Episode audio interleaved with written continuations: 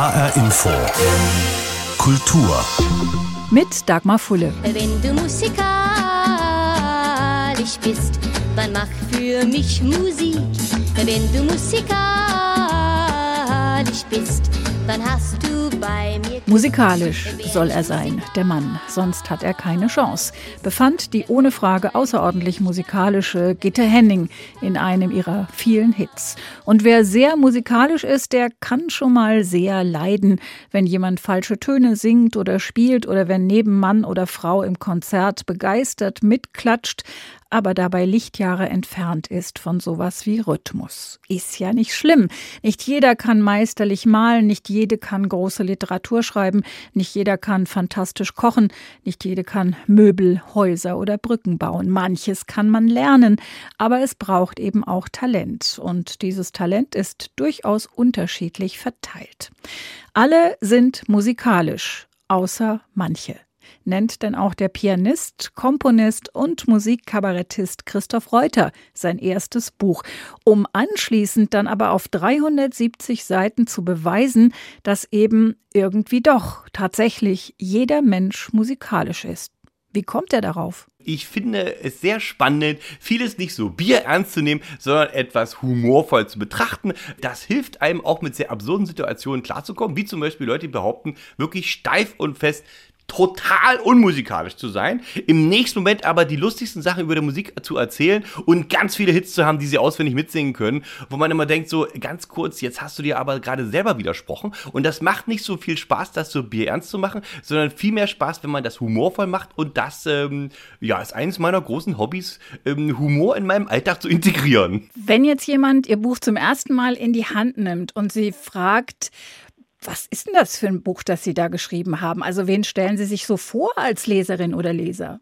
Also erstmal stelle ich mir vor, ähm, ich habe das Buch erstmal geschrieben, weil ich selber viel Spaß hatte, Sachen aus meinem, was ich, was mich selber an der Musik interessiert, aufzuschreiben in kurzen Passagen. Und mein Idealbild war eher so, äh, was würde ich selber mir gerne am Abend, äh, in, wenn ich mich ins Bett lege und noch ein paar Seiten lesen will, was würde ich gerne lesen und wie kann ich, sagen wir mal, spannende Informationen humorvoll rüberbringen, aber trotzdem immer noch so einen kleinen Aha-Effekt dazu bringen. Und das aus den unterschiedlichsten Fällen der Musik. Das heißt also, ich habe keine konkrete Person vor Augen gehabt. Nee, es geht eher weniger darum, eine humorvolle Art zu finden, um möglichst viele Leute, die sich äh, für eher unmusikalisch halten, äh, mit Musik in Verbindung zu bringen. Vieles in Ihrem Buch liest sich sehr leicht, sehr unterhaltend, sehr witzig, aber sie muten ihrem Publikum dann doch auch neun Kapitel Musiktheorie zu. Also Noten lesen, Violinschlüssel, Bassschlüssel, Ganztonschritte, Halbtonschritte, Intervalle, Akkorde, Harmonien. Ist ganz schön mutig, oder? Auf jeden Fall, aber ich finde, man soll ja auch was wagen.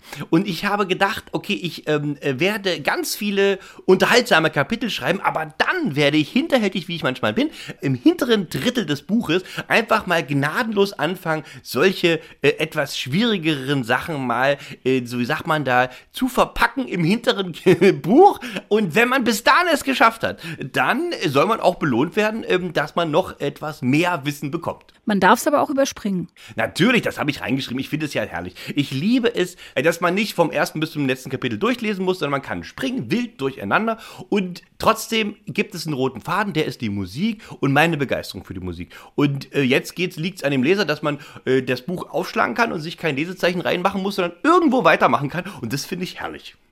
Ein Thema, worauf man da stößt, ist, zig Radiowellen in Deutschland leben ja davon, dass Menschen die Hits ihrer Jugend immer wieder hören wollen. Also die spielen dementsprechend je nach Zielgruppe die Musik der 60er, 70er, 80er, 90er. Sind die allermeisten von uns wirklich so festgefahren? Es sieht ja zumindest so aus. Das ist eine sehr emotionale Frage, äh, weil festgefahren hört sich nicht so schön an, sagen wir mal so. Aber ich glaube, die Prägung unserer Musik ist jetzt nachweislich schon sehr also es gibt dieses, den sogenannten Soundtrack des Lebens, der zwischen 15 und 25 nun mal bei uns fast allen geprägt wird. Und es ist, müssen sich selber mal fragen, welche Musik hören Sie zu Ihren Geburtstagen? Und da ist es sehr wahrscheinlich, dass Sie die gleiche Musik zu Ihrem 18. wie zu Ihrem 80. hören. Und das finde ich sehr interessant. Und ich habe das in meiner Umgebung mal ein bisschen ausgeforscht und bin dazu gekommen, bis jetzt habe ich noch niemanden gefunden, der mit 50 seinen Musikgeschmack radikal geändert hat. Und das ist natürlich auch so, sonst würden auch die ganzen Radiosender ziemlich Probleme haben, die Musik aus einem ganz bestimmten Jahrzehnt spielen, äh, weil die Leute dann auf einmal abwandern. Und man merkt ja an sich selber, man bleibt vielen Sendern sehr treu, eine ganze Zeit lang. Und das hat oftmals mit der sozialen Prägung und der musikalischen Prägung zu tun, die Musik, die man in seiner Jugend halt gehört hat. She loves you, yeah, yeah, yeah.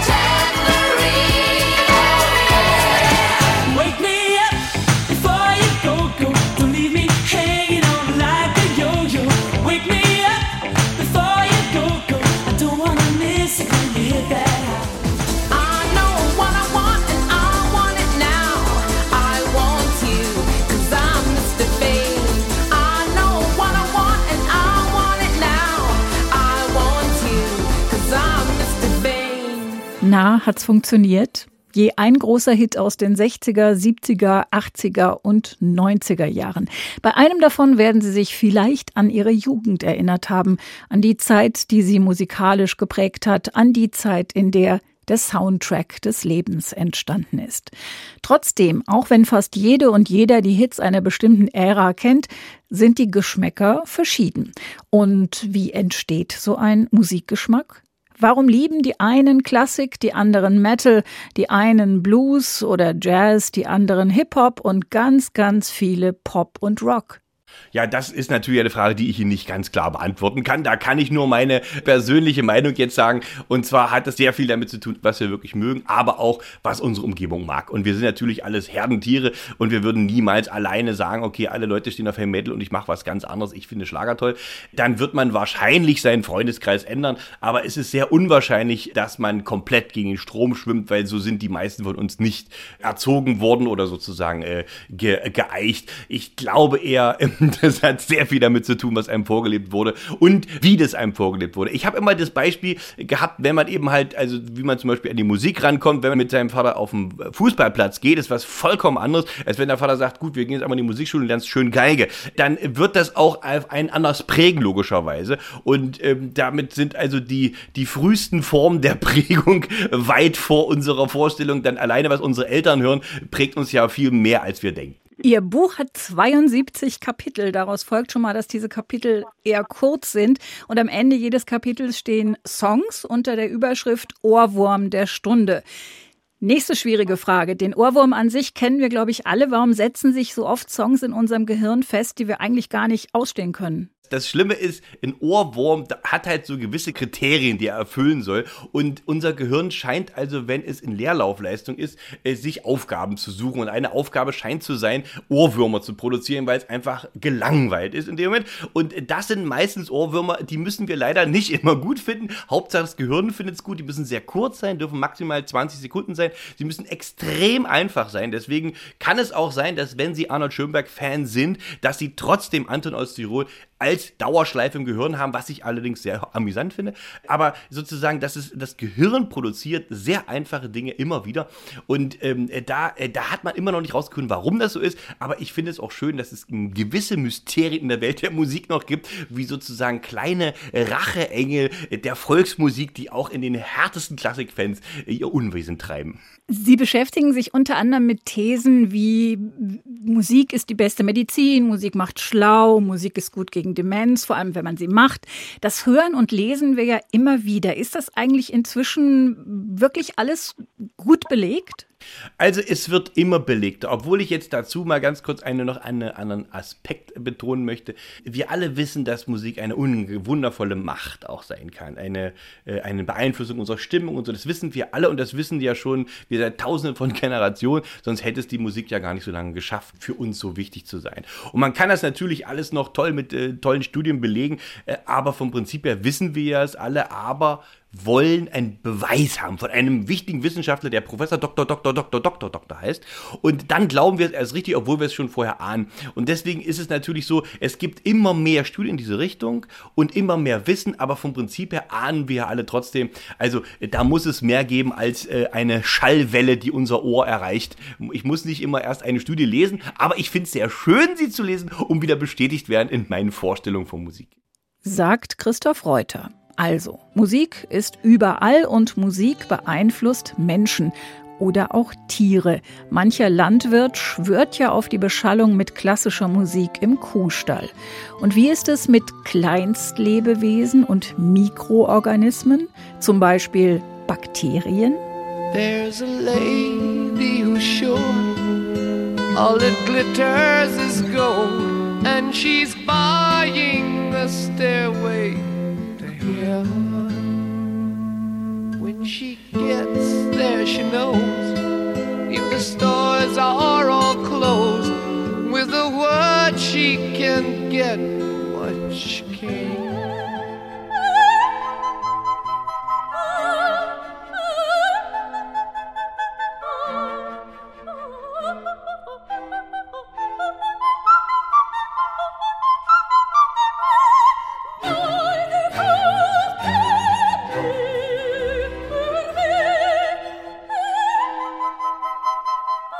Das kennen Sie vermutlich beides. Stairway to Heaven von Led Zeppelin und die so ausgesprochen ausgefallene und schwierige Arie der Königin der Nacht aus der Oper Die Zauberflöte von Wolfgang Amadeus Mozart. Gibt's Gemeinsamkeiten? Auf jeden Fall eine, denn mit dieser abwechslungsreichen Musikmischung kann Schweizer Käse noch besser werden, als er sowieso schon ist. Kein Quatsch. Auch davon erzählt Christoph Reuter in seinem Buch. Und angefangen hat dieses Experiment im Sommer 2018. Kaum einer weiß besser, wie guter Käse hergestellt wird, als die Schweizer. Um zur Delikatesse zu reifen, benötigen die Laibe die richtige Temperatur, eine bestimmte Luftfeuchtigkeit, entsprechende Pflege. Und Musik, ergänzt der Schweizer Beat Wampfler aus der Stadt Burgdorf im für seinen Rohmilchkäse bekannten Emmental. Also ich habe vor, Käse zu produzieren, der durch die Beschallung mit Musik einen besonderen Geschmack erhält. Der 53-jährige Tierarzt und Käsehersteller ist davon überzeugt, dass es sich definitiv auf den Geschmack eines Käses auswirkt, wenn er beim Reifen mit Musik beschallt wird. Ich habe einfach beobachtet, wie halt der Mensch auf Musik reagiert. Man sieht auch, wie Tiere reagieren. Es gibt seriöse Versuche mit Pflanzen, wo man sieht, wie sich Pflanzen bei ungeeigneter Musik sehr schlecht entwickeln. Und dann habe ich das einfach heruntergebrochen auf Mikroorganismen und Bakterien, die mitverantwortlich sind in der Ausprägung des Käsegeschmacks. In seinem 1873 erbauten Käsekeller steht bereits der Prototyp einer Anlage zur musikalischen Beschallung der Käseleibe. Wir haben ein Käsebrett, da liegt der Käse drauf, darunter einen klassischen alten Lautsprecher und daneben der Plattenspieler. Und wir beschallen jetzt diesen Käse. In der Versuchsanordnung wird das acht Monate lang geschehen, damit wir eben auch diese Bakterien nachhaltig beeinflussen können und in der Hoffnung eben dann auch entsprechende Geschmacksresultate zu erzielen. Beat Wampler glaubt sogar zu wissen, welche Musik die Käsebakterien am meisten lieben. Alles, was so ein bisschen hübsch und harmonisch ist, kann mir durchaus vorstellen, dass das auch für Bakterien sind schlussendlich auch irgendwelche äh, biologische Wesen. Äh, warum sollten die nicht am selben Freude haben wie wir? Oder? Im Praxistest sollen Rock von Led Zeppelin und Hip-Hop ebenso erklingen wie Kompositionen von Wolfgang Amadeus Mozart. Bei letzterem wagt Beat Wampfler sogar eine Prognose in Sachen Geschmack. Ich denke schon, das wird ein frischer, fröhlicher, lieblicher Käse, der dann äh, wirklich Freude macht beim Genießen. Das könnte ich mir durchaus vorstellen. Bei seinem Versuch setzt Beat Wampfler auf wissenschaftlichen Beistand. Den hat er gefunden in Michael Harenberg von der Hochschule der Künste Bern. Der Professor für Musik und Medienkunst und seine Studenten werden sich aktiv an dem Käseexperiment beteiligen. Der Anteil von uns ist, dass äh, diesen Prototypen mit einem Plattenspieler und zwei Lautsprechern und dem Käsebrett in eine Form zu bringen, wo man das unter kontrollierten Bedingungen acht Monate lang wirklich laufen lassen kann. So verrückt das alles klingt, nach Marketing-Gag oder Kunstprojekt, Käsehersteller Beat Wampfler beteuert, Natürlich, ja, ja, ich meine das schon ernst. Der Mann aus der Schweiz hat es ernst gemeint und er hatte Erfolg. Unser Korrespondent Dietrich Karl Meurer berichtete über die Auswirkungen von Musik auf den Geschmack von Käse. Damit Musik aber überhaupt zustande kommt, muss der Mensch irgendetwas tun. Singen zum Beispiel oder ein Instrument spielen. Manchen fällt das leichter, anderen schwerer. Um eins aber kommt keiner drumrum, um das Üben. Schon das Wort klingt so gar nicht nach Spaß. Und alle, die sich immer wieder davor drücken wollen, so gern wissen, wie motiviere ich mich bloß zu dieser doofen Überei? Gibt's ein Geheimnis? Als ich sehr klein war, habe ich nicht gerne geübt. Aber jetzt ist für mich Üben der größte Luxus. Also ich glaube, es ist immer besser, wenn man aus Freude übt, weil man ein Stück liebt, als wenn man es hasst und es üben muss. Ähm, dann ist es so, wenn man das Üben immer positiv besetzt und nicht mit, oh mein Gott, ich muss üben, sondern, oh mein Gott, ich darf üben, wie schön. Das finde ich sowieso immer gut. Ich bin ein großer Freund des positiven Denkens. Und dann denke ich halt immer, äh, wenn man ein ganz klares Ziel vor Augen hat, ist es viel einfacher, sich hinzusetzen und sagen, oh, ich will es unbedingt machen, ich übe das, als wenn ich jemandem etwas entsprechen muss. Und ich glaube, also diese positive Besprechung ist das entscheidende Ding, weil bei mir ist immer so, wenn ich mich in ein Stück verliebe, will ich das sehr gerne üben und freue mich, wenn es immer mittler weitergeht. Und ähm, deswegen, also es gibt ja jetzt, also wenn ich wieder eine Studie zitieren darf, die sogenannte 10.000 Stunden Studie, die besagt, egal in welchem Fach äh, Sie sehr gut werden wollen, ob es Mathe ist, Biologie oder eben halt auch Musik, in welchem Instrument auch immer, müssen Sie das, jetzt kommt die böse Zahl, 10.000 Stunden lang machen. Und das 10.000 Stunden innerhalb von 10 Jahren ist die Regel. Das heißt also 1.000 Stunden im Jahr und 3 Stunden am Tag. Das ist das entscheidende Ding. Und natürlich in meiner äh, intensiven Zeit äh, versuche ich natürlich auch, ich habe auch ehrlich gesagt noch nie so viel geübt wie im letzten Jahr ähm, nach meinem Studium, weil man jetzt auf einmal wieder Möglichkeiten hatte, als, als Pianist, der ich halt bin, wieder ganz viel zu üben. Das war wundervoll. Auch Musik, die ich nicht im Konzert spiele, aber unbedingt immer üben wollte. Und deswegen, also ich versuche immer, besetzen Sie Üben so positiv wie es geht und lieben Sie die Stücke, die Sie üben und dann wird das nicht, das Üben nichts was Böses sein, sondern was Wundervolles. Im Umkehrschluss würde das ja bedeuten, wenn Sie zum einen sagen, alle sind musikalisch und zum anderen ist es belegt, dass 10.000 Stunden dann auch wirklich was bringen, dann könnte doch eigentlich jeder jedes Instrument spielen lernen. Das ist natürlich eine sehr gewagte These, die so nur wie sagt man da, bedingt stimmt. Natürlich ist jemand, der sehr talentiert ist, für eine ganz bestimmte, eine motorische Leistung dann schneller an einem anderen Ziel als der andere. Aber trotzdem kann man sagen, ähm, die Zeit, macht die Nervenbahn im Gehirn einfach schneller. Desto länger sich damit beschäftigen, das können Sie Beispiel Autofahren. Am Anfang waren wir, als wir Autofahren gelernt haben, völlig überfordert. Kupplung, ey, furchtbar und Gas geben, ah, Katastrophe. Und jetzt, oh, jetzt kommt jemand anders und ich muss noch blinken. Man war völlig überfordert. Und jetzt telefoniert man dabei, man raucht eine Zigarette, man unterhält sich. Also man ist völlig unterfordert mit dem ganzen Ding. Und das beweist ja eigentlich, dass wir fast alle, also mehr oder weniger, gute Autofahrer sind. Aber es heißt, wir bewältigen Dinge, wenn wir sie oft machen, einfach viel besser. Und so ist es mit der Musik auch. Also es wird einen Fortschritt geben, wenn Sie sich damit beschäftigen. Die beliebtesten Instrumente, auch nach den aktuellen Zahlen, sind äh, nach wie vor in Deutschland das Klavier und die Gitarre. Sie widmen sich aber auch beispielsweise der Maultrommel, dem Fender Rhodes Piano oder dem Theremin. Das ist schon ein bisschen speziell.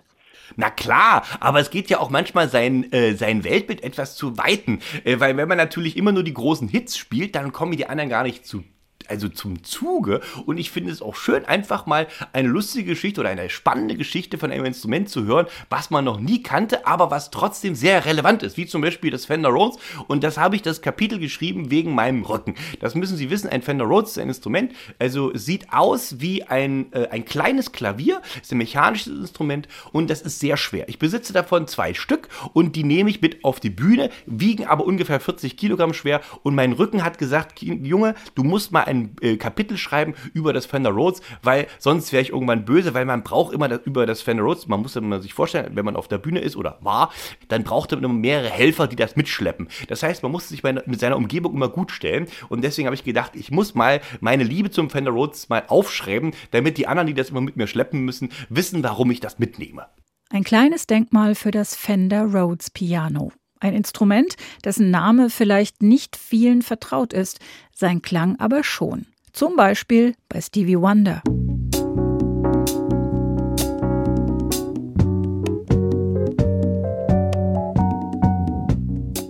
Oder bei Supertramp.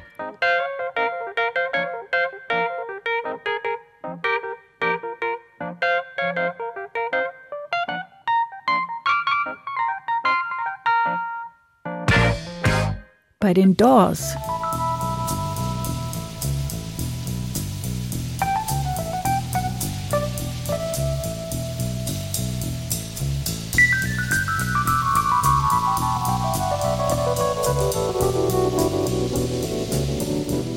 Oder bei Billy Joel.